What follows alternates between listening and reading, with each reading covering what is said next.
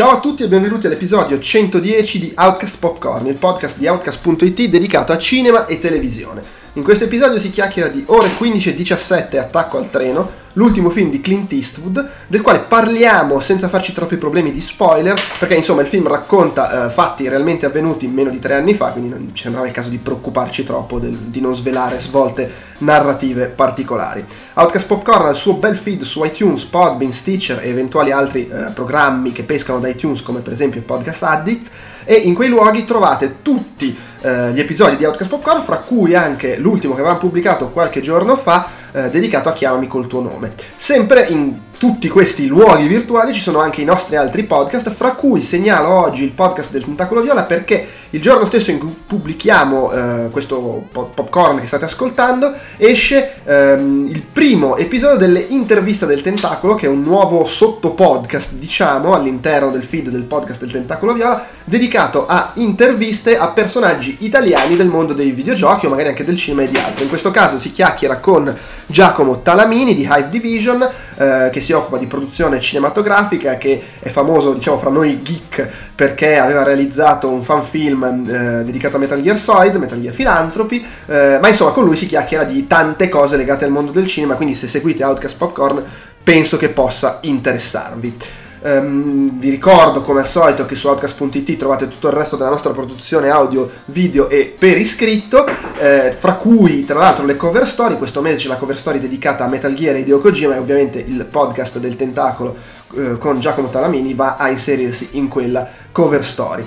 Prima di chiudere, come sempre, vi ricordo che se volete contattarci, scriverci, farci domande a cui rispondere nei podcast, insultarci, darci consigli, qualsiasi cosa, potete farlo con l'email podcast@outcast.it, col modulo dei contatti che si trova su outcast.it e con i social network. Ci trovate come Outcast Live su Instagram, su Twitter, su Facebook, sia con la pagina ufficiale sia con il gruppo di discussione dove potete venire a chiacchierare fra di voi e con noi.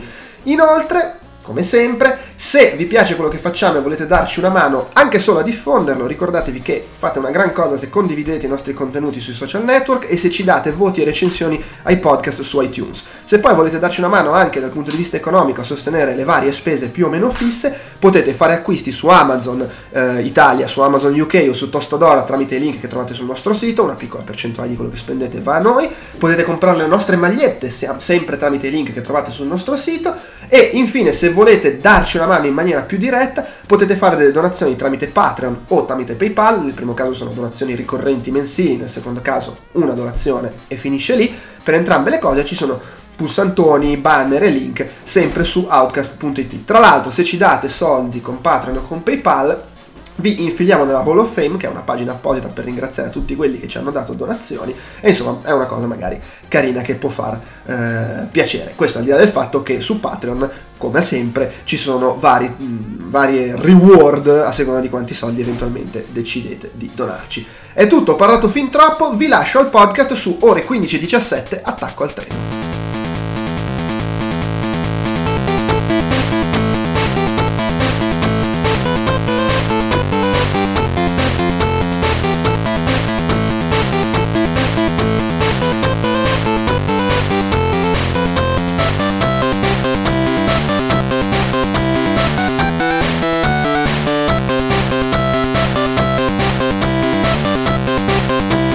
Siamo qui ancora una volta, come ci è capitato abbastanza spesso di recente su Outcast Popcorn, i due Andrea, io Andrea Maderna e Andrea Peduzzi. Ciao!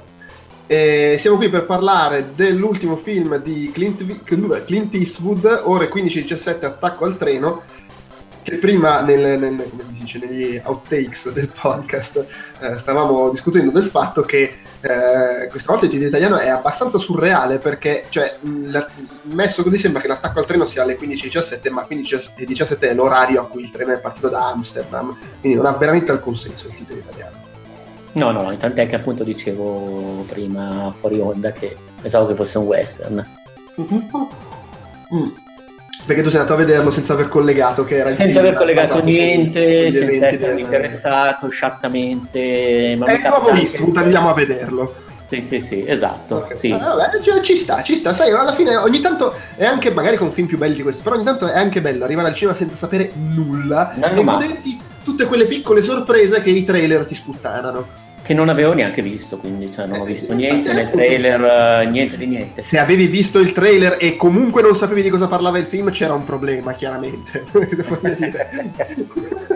Beh, quello può essere benissimo che lancio un trailer e lo guardo ancora più distrattamente di quando entro in sala. Okay. Vabbè, sono solo immagini che mi passano davanti, ma comunque. Comunque, il titolo originale è The 15:17 to Paris, che cioè, proprio è il treno delle 15:17 per Parigi. È basato sugli eventi del 2015, quindi Instant Movie è tipo il quarto, se non sbaglio, film consecutivo di Clint Eastwood basato su, come si dice, su una storia vera, perché veniva da Sully, American Sniper, Jersey Boys, ma in realtà anche J. Edgar, Hereafter, Gran Torino è l'ultimo che non era basato su una storia vera. Sì, sì, sì, però se devo essere così a naso, proprio a sensazione, direi che forse questo è quello che potrebbe chiudere una sorta di trilogia di storie basate su eventi recenti. Sully, American Sniper, ma può essere. Va anche detto che effettivamente, cioè, non è che siano poi tanti i film di Eastwood, soprattutto dal 2000 in poi, che non sono basati su storie vere. Ha preso un po' quella piega. Qui c'è questa cosa, comunque, American Sniper, Sully e Attacco al Treno, storie vere molto recenti. Appunto. E fra l'altro Attacco al Treno e Sully, da un certo punto di vista, hanno una struttura abbastanza simile, cioè sono in realtà diversi, però hanno una struttura simile, nel senso che in entrambi, nel corso del film, ti fa vedere per brevi tratti, in maniera lievemente diverse, l'episodio, che poi viene ricostruito con una scena completa, diciamo, sul finale del film. Beh, è anche molto simile, secondo me, diciamo così, l'elegia di un certo tipo di personaggio americano, ecco. Cioè, laddove magari in Sally c'erano la celebrazione dei pompieri, delle forze speciali che sono intervenute prontamente, quindi uomini comuni addestrati, qui assistiamo a qualcosa di molto simile per certi versi, ecco. Sì, sì, tra l'altro, ecco, se per caso qualcuno magari ci sta ascoltando senza sapere bene di cosa si parla, è l'episodio del 2015 quando su un treno partito appunto da Amsterdam e diretto a Parigi ci fu un attentato, un attacco da parte di un uomo armato con un fucile d'assalto e poi era carico di armi nello zaino, e sostanzialmente è stato sventato da questi tre ragazzi americani che erano lì in vacanza, erano sul treno, e uno, poi come si vede nel film, uno di loro proprio parte all'attacco, poi gli altri due lo aiutano, e anche un signore inglese, se non sbaglio, sì. Si unisce a dare una mano, e sono riusciti a sventare. In pratica c'è stato, a parte loro che ovviamente lottando con questo qua qualche ferita l'hanno riportata, delle altre persone c'è solo una persona che si becca un colpo di arma da fuoco e che comunque si sa, riescono a salvarlo, insomma. Sì. Ed è questo evento qua, insomma, è stato un evento abbastanza grosso. Poi io vivevo già in Francia, quindi l'ho vissuto anche da qua dentro, e ovviamente celebrazioni eccetera, e Eastwood ha voluto girare questo film immediatamente, in sostanza. Ovviamente i tre poi hanno scritto il libro, perché che fai? Dici una roba del genere e non scrivi un libro. E Eastwood ha voluto fare un film con questa operazione particolare, cioè prendendo proprio loro tre e utilizzandoli come attori, come protagonisti del suo film, ovviamente nelle parti ambientate nel 2015, perché il film racconta anche un po' la loro giovinezza. Sì. E tra l'altro mi pare di capire che anche il quarto, l'inglese, sia la persona vera, o sbaglio? Ah, caspita, quello non lo so. L'inglese a cui viene dato anche meno risalto, però poi c'è, si vede anche alla fine quando c'è il ricevimento con Hollande, il presidente francese. Credo che anche lui, che comunque ha un ruolo molto secondario, sia interpretato da se stesso. Esatto, sì, sì, è lui. Sto guardando adesso Mark Mugalian. Anche lui interpreta. Ah, no, sai chi è? Non è l'inglese, è quello che si becca il proiettile. Ah, ma dai! Lui interpreta lui e sua moglie sono loro, proprio nel film. Poi sto guardando, vediamo questo Chris Norman, un altro, non so chi sia. Insomma, la vittima, quello che si è beccato il colpo di arma da fuoco, e suppongo sua moglie, sono anche loro le persone vere che erano lì sul treno. Quindi interessante anche questa scelta. Il film secondo me è interessante soprattutto per quello, per questo. Allora, diciamo subito, siamo penso d'accordo, non è un film riuscito, diciamo. No, non l'ho trovato neanche un film riuscito. Cioè, a me sembra più che altro un caso di Eastwood è bravo e quindi ha salvato il salvabile, innanzitutto facendo recitare sorprendentemente bene i tre, e poi comunque girandolo bene, alcune scene sono molto belle, però il film è un po' scritto in maniera scalcagnata. Sì, soprattutto secondo me io ho trovato molto debole la parte dedicata all'infanzia dei ragazzini, vuoi per un doppiaggio particolarmente ma riuscito, che ha davvero appiattito molto i toni, e vuoi perché effettivamente secondo me è anche la parte un po' meno interessante del film, o almeno per quanto mi riguarda, cioè è interessante. Allora è chiaro che il punto della questione è: vi mostro come tre tizi qualunque, perché di fondo questi sono tre tizi qualunque che non hanno fatto nulla di interessante fino a lì, possono essere degli eroi nel contesto giusto, se hanno lo spirito giusto. Credo sia un po' quello, solo che il rovescio che ci sta come storia, per carità, ed è sicuramente molto nella politica di Eastwood, però il rovescio della medaglia è che sono veramente tre tizi qualunque, cioè la parte dedicata a raccontarti chi sono è un enorme sticazzi.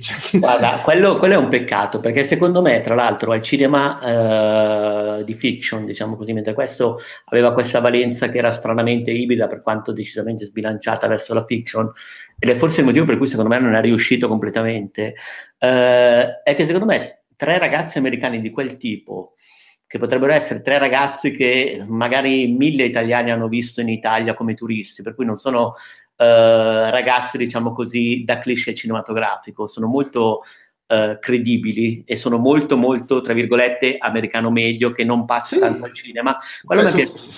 Sono due fancazzari, sì, ma, e uno che va a fare dalla scelta del look, del vestiario, delle magliette, erano proprio quelli che potrei vedere in centro Milano piuttosto che sul lago di Como o a Roma, cioè, il più grosso dramma che affrontano, perlomeno in quello che viene raccontato nel film, è che dei due fancazzari uno a un certo punto si mette in testa che vuole fare il marine e non ci riesce perché ha dei problemi alla vista, fine. Che, voglio dire, per carità, può essere anche un qualcosa attorno a cui costruisci un film, solo che non è, essendo il film, ho l'impressione che Eastwood abbia voluto essere estremamente sobrio, anche un po' a scapito dell'efficacia drammatica della cosa, perché non c'è minimamente enfasi, non spinge assolutamente, che è una cosa che di sé apprezzo, però nel momento in cui mi sta raccontando una roba che non ha queste grandi svolte drammatiche e in più le racconti anche in maniera così asciutta, il risultato è che la prima ora di film è vabbè.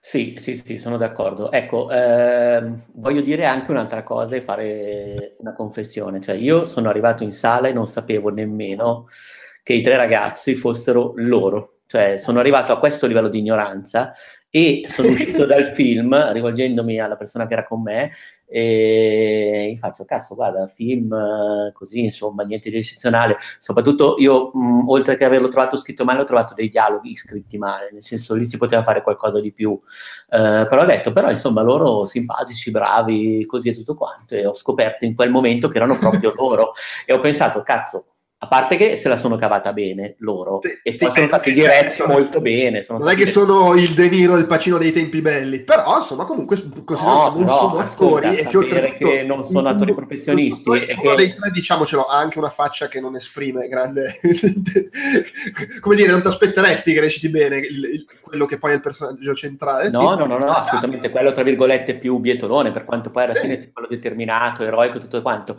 è quello che anche all'interno del film ha un percorso più interessante, proprio alla luce che la storia è vera, nel senso, tutti e tre sono tre ragazzini che sono stati educati in una scuola cattolica, e mentre loro invece coltivavano l'interesse del software, del mondo militare, di quant'altro, per cui paradossalmente potrebbero essere tre ragazzini che in una sliding doors diversa potevano finire a fare una strage tipo Columbine, come potrebbe...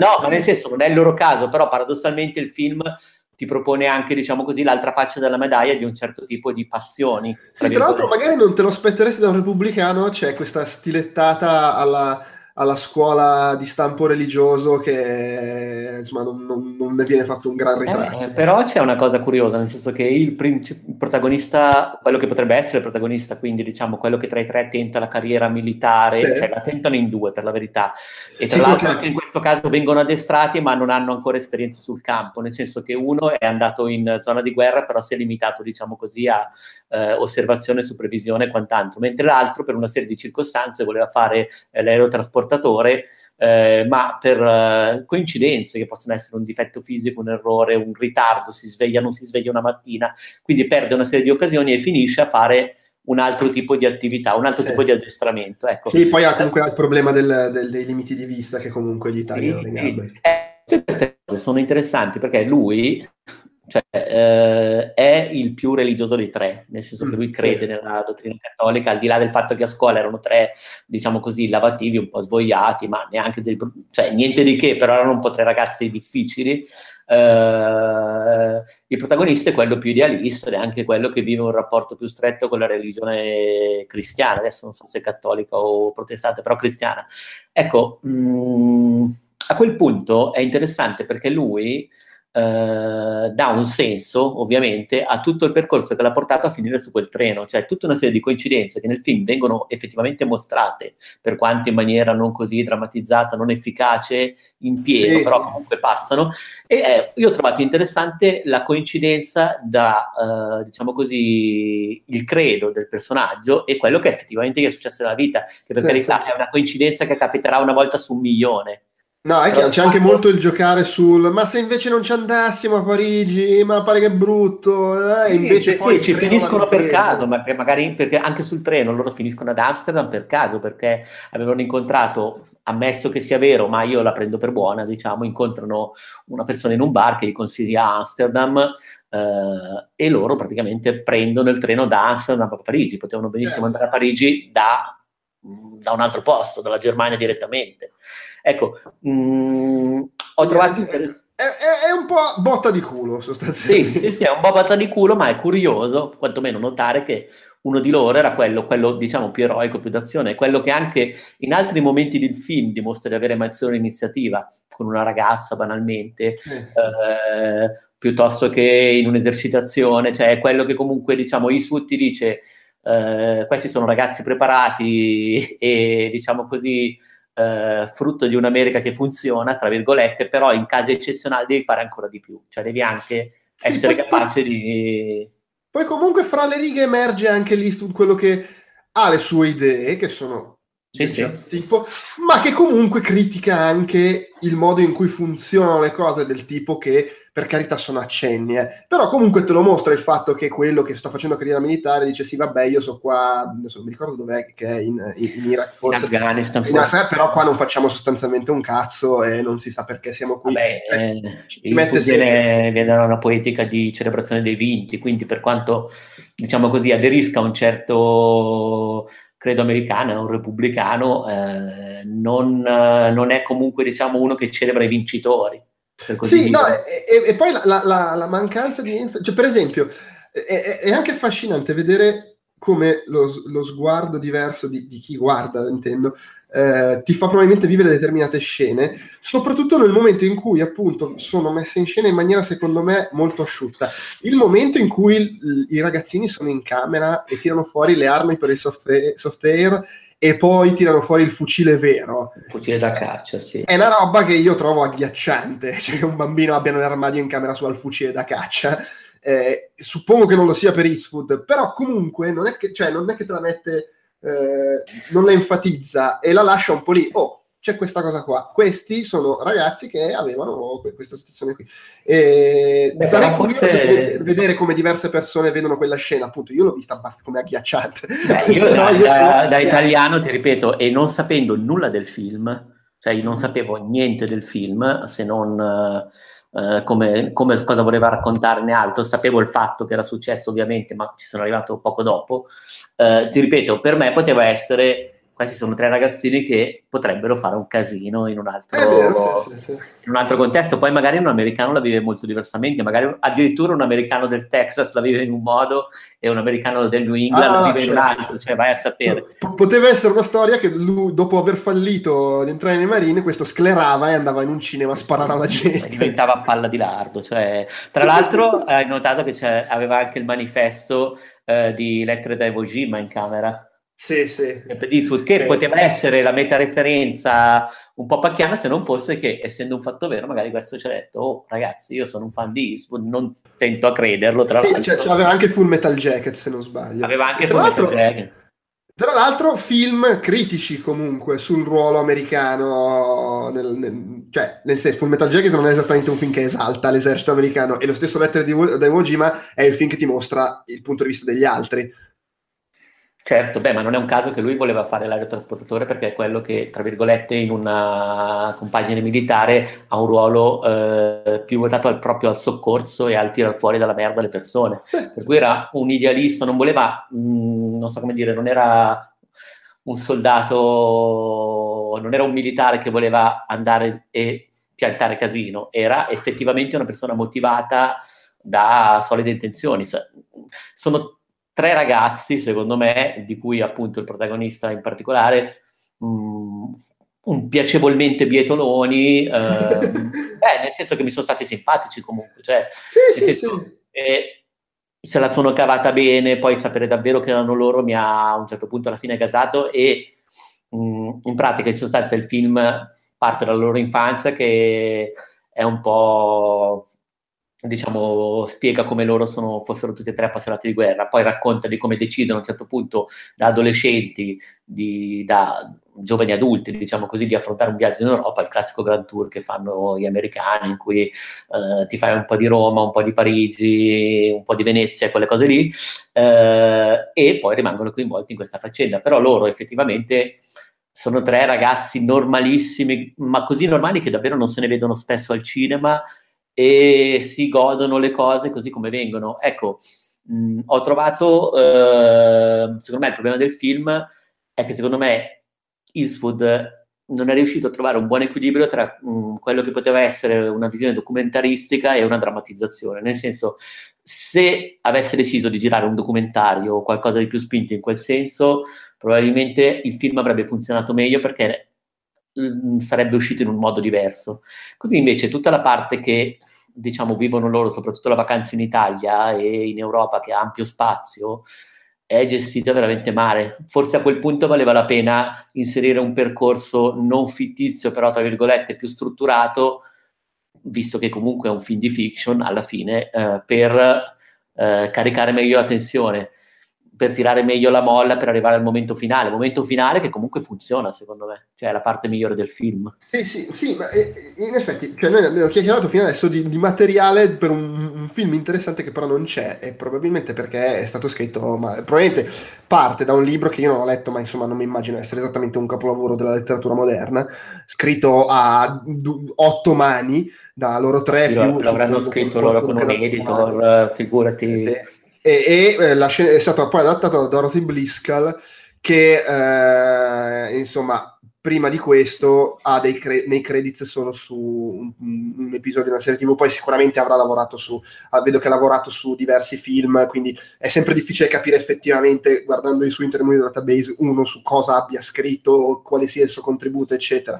Però lei comunque è accreditata come unica sceneggiatrice su questo. Non ha esattamente fatto un gran lavoro, diciamo, per rendere interessante una storia che era un po' cosa. E il problema è anche quello, cioè il film per un'ora racconta cose, racconta poca sostanza in maniera poco interessante, al di là del fatto che appunto Eastwood comunque riesce a dargli un taglio magari riuscito. Poi ci sono sti 15 minuti di Eurotrip, che veramente succedono le cose da commedia americana Eurotrip, solo che senza il taglio da commedia americana Eurotrip, quindi manco è divertente. A me è arrivato quasi più lungo l'Eurotrip, cioè guarda, li ho cronometrati, perché è stato così lento che lo percepisco come la parte, diciamo così, un po' più impastata e lunga del film. Siccome ho visto commenti tipo mezz'ora, un'ora di Eurotrip, ho proprio guardato, sono 15 minuti, però effettivamente sono 15 minuti che, cioè, ma non è che sono brutti o pesanti, che proprio, vabbè, veramente, perché dovevi farli. Sì, beh, anche perché il film è piuttosto breve, dura un'ora e mezza. Cioè, la parte un'ora e mezza è... La parte d'addestramento, secondo me, è abbastanza riuscita a suo modo, non è malaccio. Sì, ma insomma, poi una cosa, lo stesso viaggio in treno, alla fine l'unico spessore che ha è quello che tu sai cosa accadrà dopo, perché sai su cosa è basato il film, e quindi allora magari vivi in maniera diversa il discorso, perché sai che questi vanno in quella direzione, quando dicono potremmo non andare a Parigi, allora pensi, vedi un po' la coincidenza, non avessero ascoltato quello e non fossero andati a Parigi. Io tra l'altro quello non l'avrei ascoltato per niente, quel tipo. Nel senso, era una persona veramente... Però di fatto, se questi viravano la loro vacanza a destra invece che a sinistra, capace che su quel treno morivano 150 persone. Sì. Assolutamente. Poi sì, la sequenza sul treno è molto bella, è veramente, cioè è un momento fondamentalmente action, girato molto bene, molto teso, c'è un bel crescendo, e in realtà mi è piaciuta molto anche la parte finale, che è questa cosa un po' bizzarra, sperimentale, non che sia la prima volta che si vede una roba del genere, però in cui prende le immagini di archivio appunto della cerimonia con Hollande, cioè proprio le immagini televisive, sì. E in parte su quelle immagini ci appiccica anche dentro qualche attore, perché ad esempio c'è l'attrice che fa la madre le madri di uno sono... di 3, e in parte alcune inquadrature sono invece proprio girate apposta, si vede che Hollande è di spalle ed è un sosia e ci sono loro, perché ovviamente volevi anche mettere qualche inquadratura che non fosse quella fissa, piatta, televisiva, e c'è tutto sto lavoro di mix fra l'immagine televisiva pura, l'immagine televisiva col fotomontaggio e l'immagine girata apposta che si mescolano assieme, che è comunque affascinante come cosa. Sì, ho trovato anche toccante il discorso, se devo essere sincero, cioè è stato un momento emozionante. A quel punto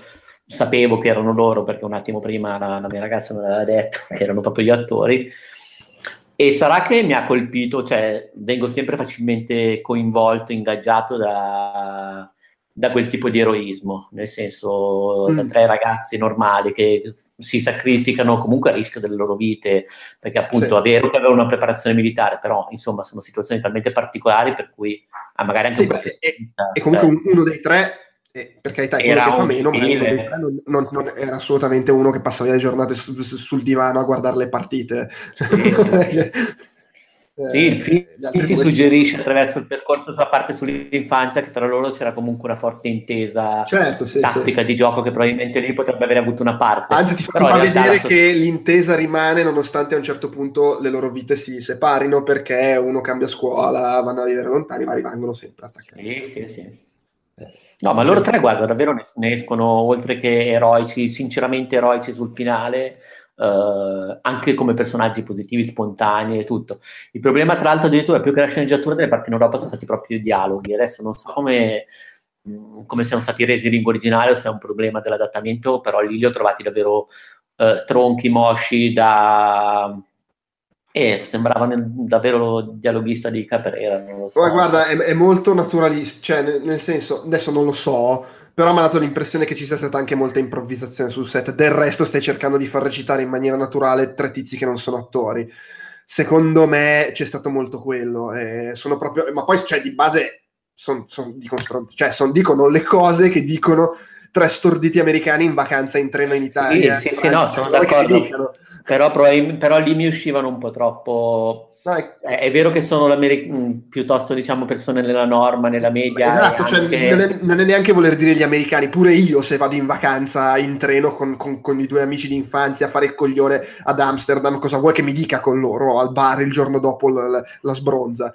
Sì, voglio mangiare assolutamente tutto, però secondo me nel complesso, o almeno parlo per mio sentire, i dialoghi erano la cosa che ho vissuto peggio, poi al netto del realismo. Ti ripeto, forse per quello che avrei preferito a quel punto un'impronta un po' meno naturalista, non so, ma magari un po' più strutturata, visto che comunque, ti ripeto, alla fine hai deciso di farci un film, non un documentario. Se volevi fare è chiaro, sì, è vero, a tratti è quasi più un'area da documentario che cioè è bizzarro, perché come è impostato, come è scritto, come si muove, sembra quasi un documentario, però non lo è, e quindi ci potevi scriverlo e impostarmelo in maniera un po' più cinematografica. Sì. Secondo me comunque è anche il problema di aver voluto fare subito il film su questa cosa, cioè è che a Eastwood non gliene fregava niente, lui voleva fare la figata del fare il film immediato su questo evento e usare gli attori, cioè secondo me a lui interessava. Eastwood era senz'altro qua. Sì, e poi era senz'altro colpito, no, chiaro, però cioè,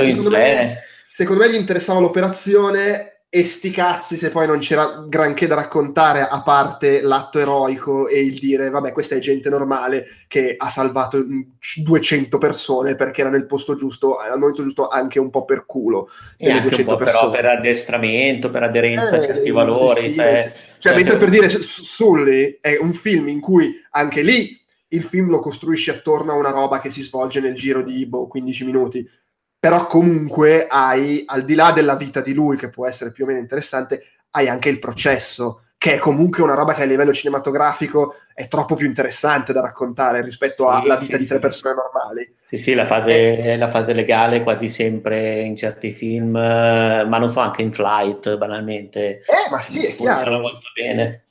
Cioè comunque, oltre all'evento in sé, che è ovviamente la cosa attorno a cui ruota il film ed è la scena spettacolare, il culmine, eccetera, nel caso di Sully c'è tutta la costruzione del processo, che è comunque sempre interessante vedere come dimostrano, eccetera. Qui, al di là dell'evento in sé, c'è proprio poco da raccontare. E non è neanche raccontato in maniera particolarmente estrosa, e quindi no, ma è quello che dico, visto che c'era per una volta che diciamo la religione coincide con quello che succede veramente, vuoi anche per caso, vuoi anche così, vuoi non raccontarla, non dico con, non so, i simbolismi di Narritu e tutte queste robe qua, ma non vuoi davvero investirci un po' di più proprio in termini di sceneggiatura, l'ha lasciata proprio lì.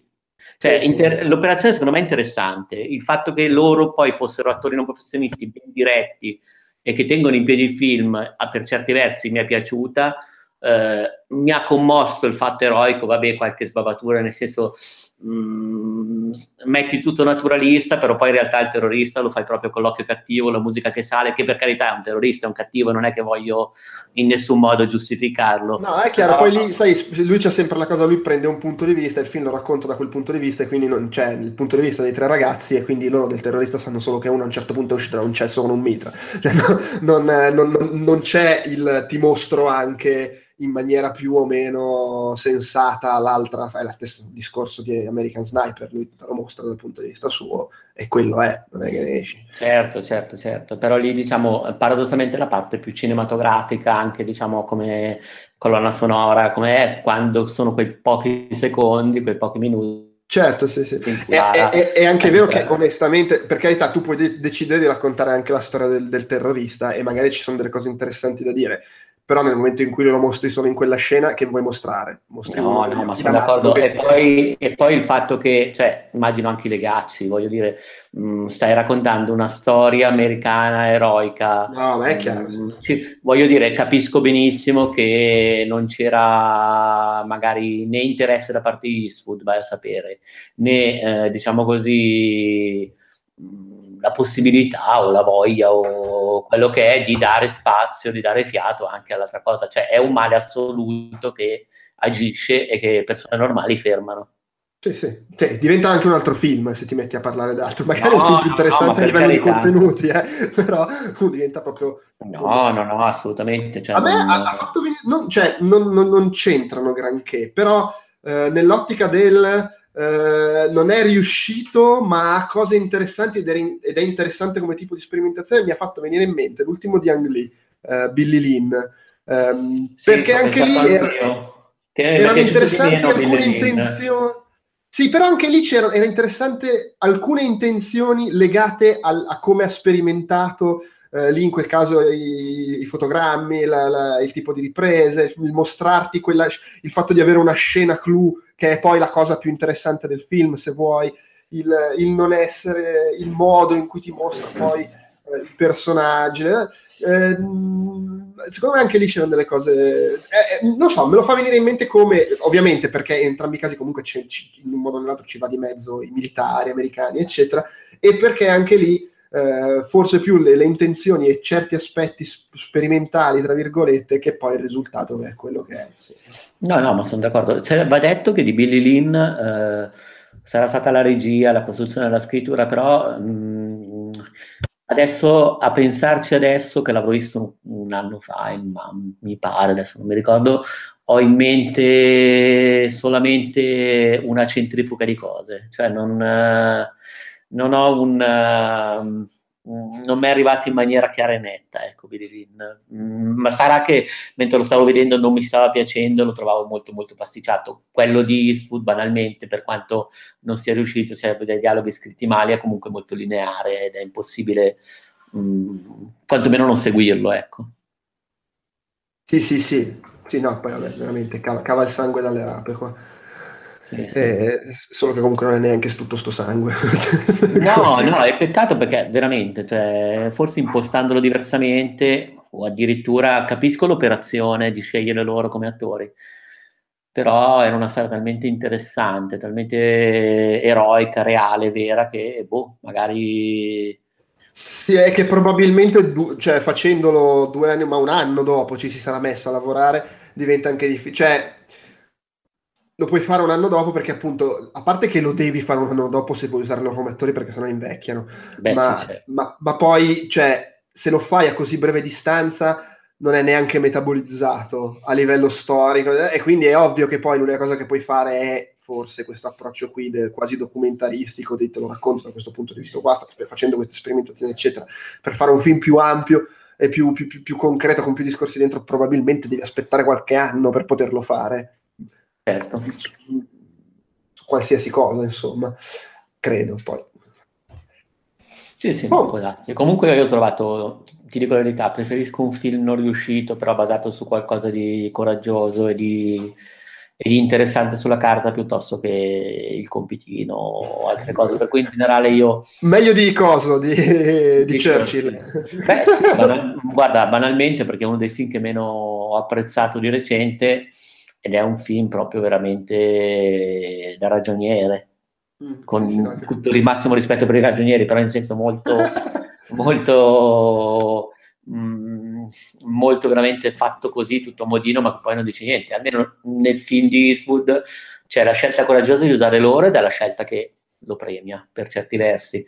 C'è l'idea di raccontare una storia a ridosso dei fatti veri, c'è l'idea di, appunto, come dice nella parte finale, di mescolare comunque riprese con documenti reali e tutto. E poi, insomma, davvero, cioè, io quella parte in treno, al di là dell'azione, che poi non è neanche così spettacolare, è molto asciutta. È sobria come il resto del film, però è molto tesa. Esatto, è molto tesa, e mi sono emozionato, cioè comunque sarà, forse addirittura funzionare, cioè forse farmi vedere il loro viaggio vacanze alla fine mi ha caricato abbastanza da farmi entrare lì molto molto in empatia con i ragazzi. Ma quella è la regola base, cioè tante volte superficialmente critichi il film perché dici sì, ma che palle, un'ora a raccontarmi ma il punto è che vuole farti entrare in sintonia con i personaggi, di modo che poi quando succedono le cose le vivi in maniera emotivamente forte. Mentre se il film parte subito a 200 all'ora, che è solo sparatorie e calci in culo, o è un capolavoro assoluto di sparatorie e calci in culo, o lo senti che manca qualcosa. No, ma certo, ecco, secondo me avesse investito di più nella scrittura della parte centrale, cioè avrebbe funzionato lo stesso, mi avrebbe coinvolto lo stesso, però mi sarei goduto anche molto di più tutta la parte prima, e non solo il culmine, che è comunque bello riuscito, intenso e anche un po' commovente, nel senso, poi vedere persone così, perché no, cioè. No, certo. Sì. Cioè, poi vederli anche davvero nel discorso del presidente, premiati con la Legion d'onore, così, è stato molto toccante, ecco. Sì, e in quello probabilmente funziona il fatto che, cioè, aggiunge uno strato in più, il fatto che lì è dove veramente ti rendi conto che hai guardato proprio loro, quelli veri, fare quelle cose lì, e poi stai vedendo il momento vero, non riprodotto in studio, in cui gli è stato riconosciuto questo momento eroico che hanno avuto. Forse anche quello magari è lì quella scelta funziona e rende affascinante tutto quanto. Poi a me, io ho sempre questa cosa che io vivo a Parigi, guardo i film in lingua originale, e quando, ovviamente, a Parigi il film in lingua originale, quando un personaggio parla in francese non ci sono i sottotitoli. E però c'ho sempre quell'attimo di spaesamento, perché improvvisamente cambia la lingua, e di solito quando cambia la lingua ci sono i sottotitoli, perché che ne so, c'è il personaggio che parla in tedesco e c'è il sottotitolo, in francese ma c'è il sottotitolo. Quindi cambia la lingua, mi viene spontaneo cercare il sottotitolo, non c'è il sottotitolo, che cazzo... Ah già, è francese, aspetta, devo tararmi sul francese. È una roba che mi spiazza sempre un sacco. Guarda, a me è successo quando stavo guardando di recente, ho provato a guardare Inglourious Basterds, a riguardarlo su Netflix, e non c'erano i sottotitoli per la parte francese. Ah. Né per quella tedesca, no, scusa, né per la parte tedesca. Cioè lì era proprio un pasticcio. Cioè... Vabbè, lì è un errore tecnico di Netflix. Sì, immagino di sì, però adesso non... Il paradosso è che si attivi, ma neanche si attivi i sottotitoli, tipo, ci sono. Allora, ho provato a farlo in lingua, prima in Italia ho provato in lingua originale con i sottotitoli e non c'erano, quindi a un certo punto non c'erano. Poi ho provato a mettere italiano... e anche in italiano non c'erano i sottotitoli. Adesso non mi ricordo come ho pasticciato, però diciamo che l'impostazione base è che, per esempio, quando il cacciatore di ebrei va alla fattoria dove c'è uno dei personaggi, non sai che cosa stanno dicendo e non sai nemmeno dopo cosa dice Hitler. Però... perché probabilmente loro hanno il master... su cui ovviamente non sono stampati i sottotitoli, no, certo. Perché li devi cambiare a seconda del paese, e solo che sta a chi te lo proietta il film metterceli su, e si vede che Netflix non hanno... Non è la prima volta che succede poi con Netflix, tra l'altro, che magari ricordo anche un film in italiano che ho visto al cinema con sottotitolato in certi punti, su Netflix non lo è, quindi devi attivare i sottotitoli. Però questa è una divagazione. Noi ci facciamo sempre prendere da divagazioni, altrimenti non siamo... Sì, no. Va bene, direi che più o meno abbiamo tutto quello che avevo da dire, che avevamo da dire, e segnalo che nei prossimi giorni, a meno di imprevisti, registreremo un episodio dedicato a Black Panther, che così a occhio potremmo forse pubblicare lunedì prossimo, e la prossima settimana anche uno sulla forma dell'acqua, quindi... film forse più grossi di questi giorni fra le uscite in Italia, ne parleremo a breve, a meno di imprevisti. Tra l'altro, per entrambi quei film comunque ci sono già le recensioni su Outcast.it, mentre per questo di Eastwood non c'è, e non penso che ci sarà, quindi a maggior ragione abbiamo fatto il podcast. È tutto, ciao, grazie.